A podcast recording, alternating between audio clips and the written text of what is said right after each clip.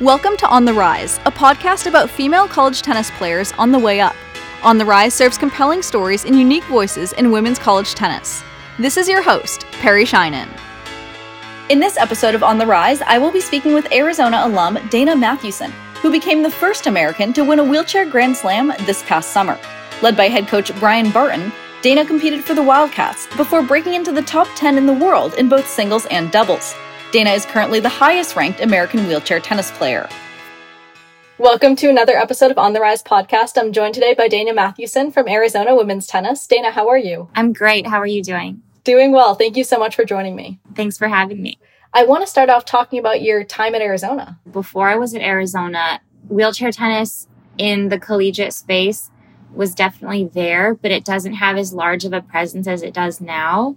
So when I first heard that I could maybe get a scholarship to a D1 school to play sports, I was like, really? Like that exists for adaptive sports? So that alone, I was really amazed at. I was kind of choosing in between both Arizona and Illinois, but I fell in love with the Arizona campus and then being on a team anytime that I get to have that because in tennis it's so rare, right? That you get to have a team feel. I loved it.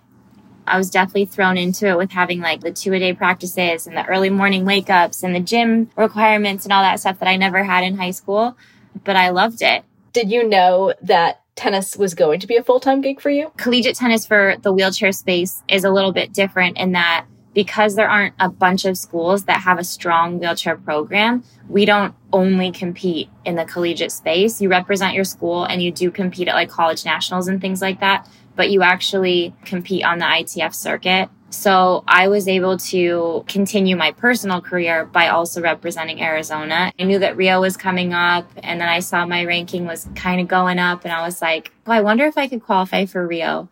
And so many people were like, there's no way you're going to qualify in one year. Like your ranking is like in the, I don't even know what it was, but it started from nothing, right? And I remember hearing that and I was like, challenge accepted. And I honestly, I didn't think that I would be granted a leave of absence from my grad program because it was really competitive. I was shocked that my mom supported it because my mom was always like, school is your job ever since I was little when she said yes, I was like, wow, okay, I guess I better ask my professors. And they all said yes. They were like, this is a once in a lifetime opportunity for you. I'm lucky, I guess, that it wasn't once in a lifetime, but they were so supportive of me. And so, yeah, got the leave of absence and then started touring and qualified for Rio by the skin of my teeth and then kept playing. And you've played two Paralympic games since then. What does it mean to you to represent this country? Ah, it's huge. I'm in a lucky position that I get to represent Team USA year in and year out because I keep qualifying for the team. And so I try to remember how big of a deal that is because I, I do remember when I was younger and I would see the people on Team USA and want to be on that team and the feeling of going out onto a court knowing that you have the flag on your shirt or USA on your back. That's something that never gets old. You are the top ranked American wheelchair tennis player and that's just a huge accomplishment as it is. But I also want to talk about the work that you're doing off the court to really promote wheelchair tennis and grow the sport. You know, after my injury when I was 10, my sense of self was extremely rocked. My independence was taken away. My body all of a sudden didn't work the way that I wanted it to. And sports really helped me figure out who I was again. So I'm eternally grateful to the sport. And I think that it's a little different in the adaptive community side. Like, yes, sports has a huge impact on an able bodied child, but the impact that it can have on a child with a disability is like exponentially more in my experience. And so for me to be able to either coach at camps or do things like this with you that other people will listen to. And maybe someone listens to this and they're like, wow, I didn't know wheelchair tennis existed. I'm going to find a place to take my daughter or son or my brother or sister, or whatever. That's huge. With the standing that I have in the sporting world, I think that it's part of my job to help give back. It's really important that you remember where you came from. And for me, where I came from was a little kid that was really lost and didn't know a whole lot about what her new life was like. And if you can help change someone's life that way, you know, like what an honor that is. I've heard you say that you were screaming and crying on the way to practice every day as a kid. what was that like to have that change of mind? Or was it really your mom's doing as well? She's a big part of it. I had never heard of adaptive sports before my injury. I think our country is so big that even though people with disabilities make up, I think it's like 15% of the whole world's population, which is a big number. Our country is so big and we're so spread out that there's no guarantee that you're going to meet someone like me on a daily basis. So I'd never run into someone with a disability that wasn't someone's grandparent or who didn't also have a mental disability. So for me, when I heard about wheelchair sports, I was like, there's no way I fit in there. How is that going to be like the sports that I remember? Because I grew up playing soccer. I was a really active kid and I really love sports. So it's kind of like, well, that's not for me. I don't belong there. I'm better than that, which was so far from the truth, but I didn't know that at the time. My mom, thankful for her because she was like, no, you're going. You have no idea what this is like. This is going to be good for you. She could have easily been like, oh, my daughter's really been through it. She doesn't want to go. I'm not going to make her go.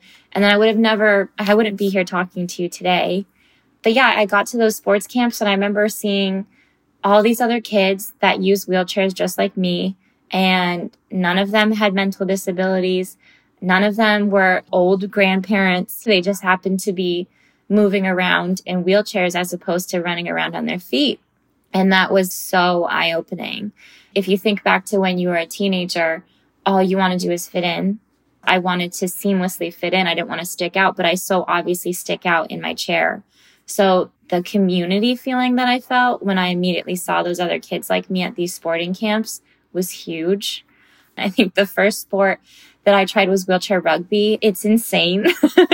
like my first ever adaptive chair was a rugby chair. It was this little green thing and I used to get thrown out of it all the time. Like wheelchair rugby is violent, but I had the best time because so many times when someone has a disability, you're treated like you're a, a fragile piece of glass. And I was just thrown into this sport where people don't care and they're just like smashing you. You're falling on the ground. And that was amazing. So then basketball was the next sport. And then tennis was the third one, I think. And for whatever reason, tennis was the one that kind of stuck with me. When did you realize that you were not just good at tennis, but you were going to be elite at the sport? beautifully. I was never pushed that hard into tennis. I was able to just go and play it after school and have fun. Cause at that time in my life, I just needed an outlet and that's what it got to be. But I think once I started playing tournaments, I had to play against boys and that was great. so I won my first ever tournament in Irvine, California. And then it just kind of snowballed from there. I think it was a lot of me enjoying the sport, me having very level of success at tournaments as opposed to one moment where I had one big win and it was like, this is it. I'm going pro. The Team USA coaches always supported me through my career. And then different experiences that I had on tour or playing for the junior team for Team USA and then on the women's team and things like that kind of snowballed into me wanting to make this what I do for a living.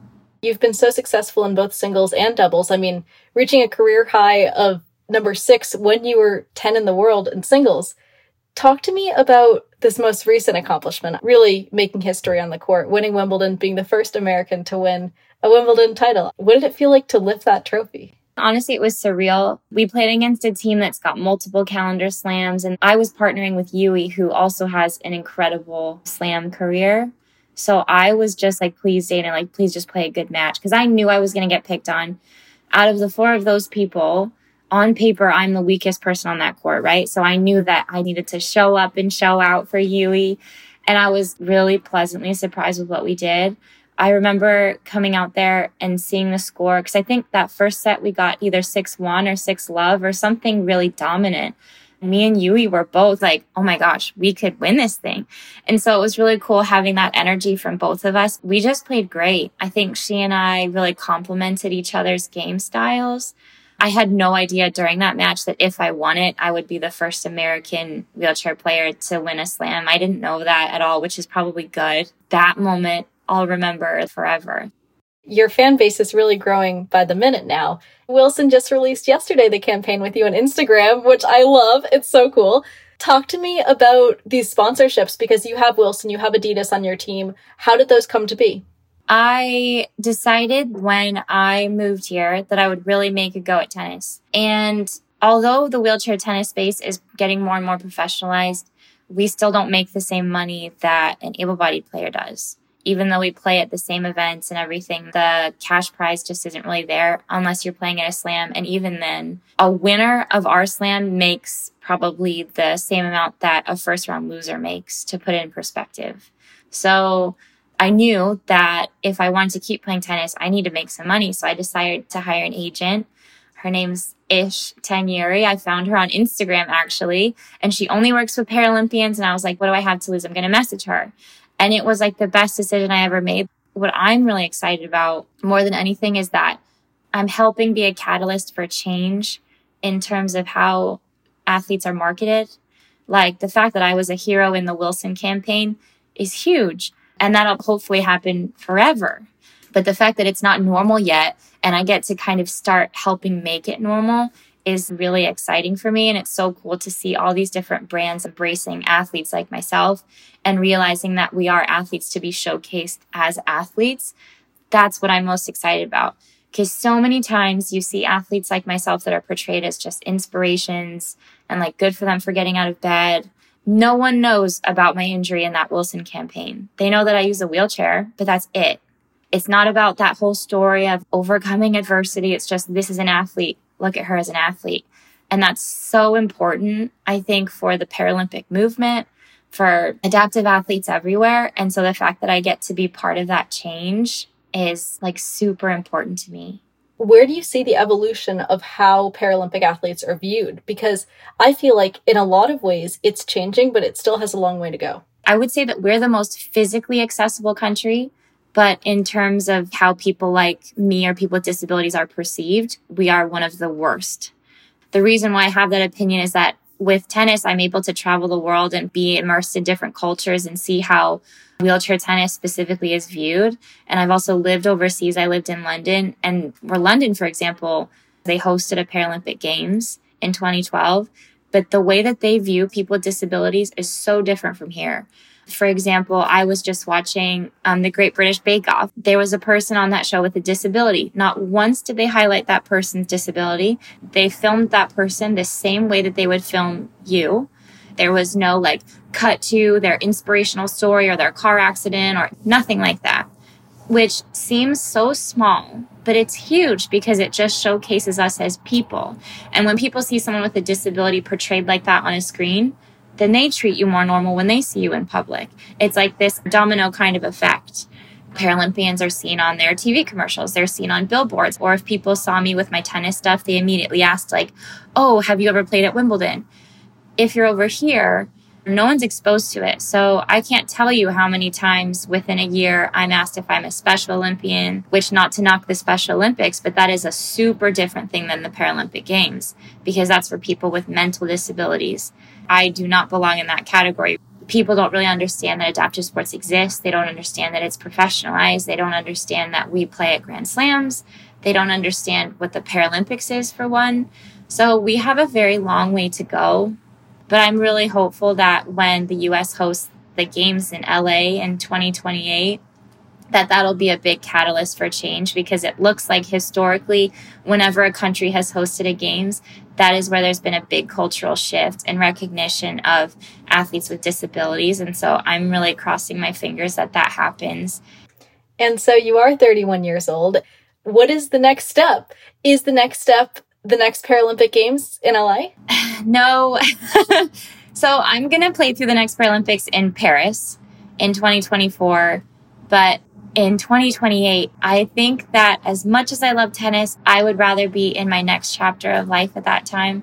That's not to say that I don't want to be involved with Team USA. I would love to commentate, but 2028, I'll be close to 40 years old, you know, and I want to have a family. I'm engaged, so I'm getting married next year. And I think that I want to start that next chapter after Paris. Was it hard to keep a relationship while you were traveling the world as a pro? well, yes and no. I'm very lucky that my fiance is super understanding. It's rare that you find someone who's really okay with you being gone like 30 weeks out of the year and in different time zones. And maybe I can talk to you, maybe I can't talk to you. He's never made me feel bad about any of that. He's always been like my biggest cheerleader. It does help that he has an equally insane schedule. He's in medical school when you have one person in a relationship that's super busy and the other person's not, then that person is always waiting on the other person. And I think you can have some resentment build up. But when we're both equally busy, it helps. How did you meet? Oh my gosh, it's the most epic story. How much time do you have? I have all day. So it was when I moved here to Orlando and I had lived there for a few months when I went to open up the trunk of my car to go to a workout and there was a frog I hate frogs. They creep me out. So I was like, what am I going to do?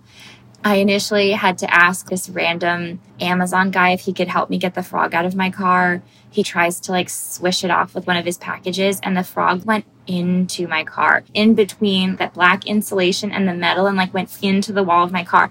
The next day, I go to my car, and the same exact thing happens again. I open up my trunk and it was in the same exact spot that it was the day before to the point where I was thinking I was living in some Freaky Friday type of weird movie situation. And I saw Driston, my fiance, like running and I'd never met him before. And he was like across the parking lot and I literally yelled. I was like, excuse me, can you please help me?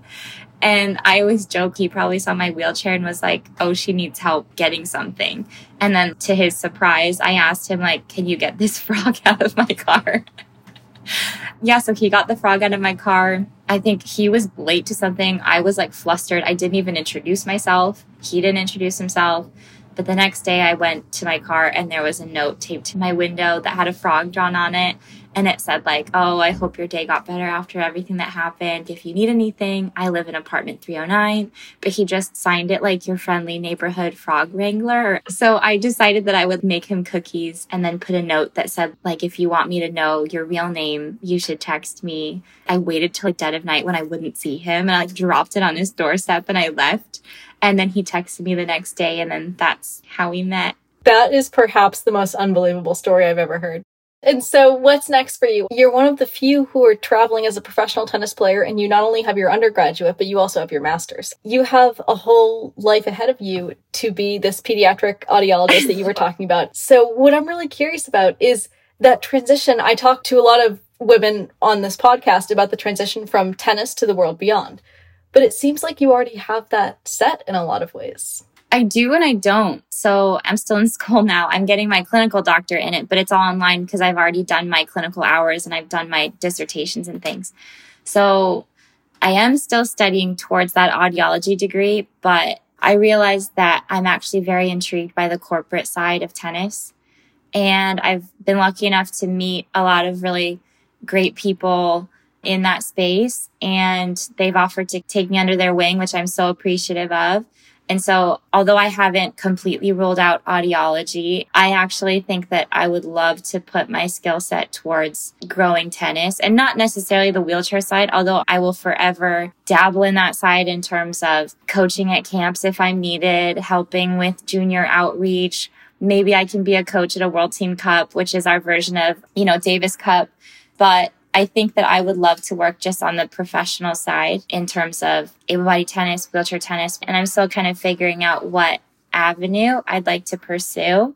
But I think my experiences, the people that I've met, and my skill set really could shine in the corporate side of tennis. I see the opportunity for growth and change in that workspace, and that really intrigues me. So stay tuned to see what I end up doing when I retire. And to take a moment to talk about women's tennis, being both a wheelchair athlete and a female tennis player, do you think that's almost double the hills to climb? Yeah, for sure. I haven't experienced as much obvious speed bumps in the road or things as a woman. And that's just because I probably primarily notice the ones that are more disability related in terms of being treated the same or being recognized the same, because those are the biggest hurdles. But yeah, definitely. I think there's always going to be an uphill battle in terms of proving yourself as an elite athlete as a female because we can't hit the ball as hard. We can't run maybe quite as fast. We're not playing five sets. We're playing three. So there's always going to be that kind of thing in the back of people's heads like, oh, men are better athletes than women. And that's definitely not true. Maybe you can build muscle mass in ways that we can't, but what you're doing with your body is no better than what I'm doing with mine. Like, who's to say that if I had your body, I wouldn't be better than you? The wheelchair side is definitely the one that I notice a lot more inequity, pay for one. Like, yes, we have less players, but we are still competing at a very high level. For instance, even with Grand Slams, they are increasing prize money slowly and the recognition is getting better, but pay us maybe the same amount that you're paying an able body per round. So us losing first round, we should make the same amount of money that they're losing first round. We don't have as many people in the draw. So do I think we need a million dollars? No, but say we play four or five rounds, have the winner make the same that a fifth round winner makes, which is six figures as opposed to five. So I think there's a lot of growth in that space, but that is part of what makes this kind of journey interesting. As a stubborn type of person that I am, I wouldn't really want it any other way, which is probably kind of a weird thing to say, but I value that ability to fight for my rights, to fight for people that are like me, whether they be women, whether they be disabled athletes or both. That's something that I'm always going to be passionate about. My name is Dana Mathewson, and I am on the rise. This has been an episode of On the Rise, a Tennis Channel podcast in partnership with Behind the Racket and produced by Molly Schulson. Join us next time to continue our conversation about women's college tennis. This is Perry Shinen, On the Rise.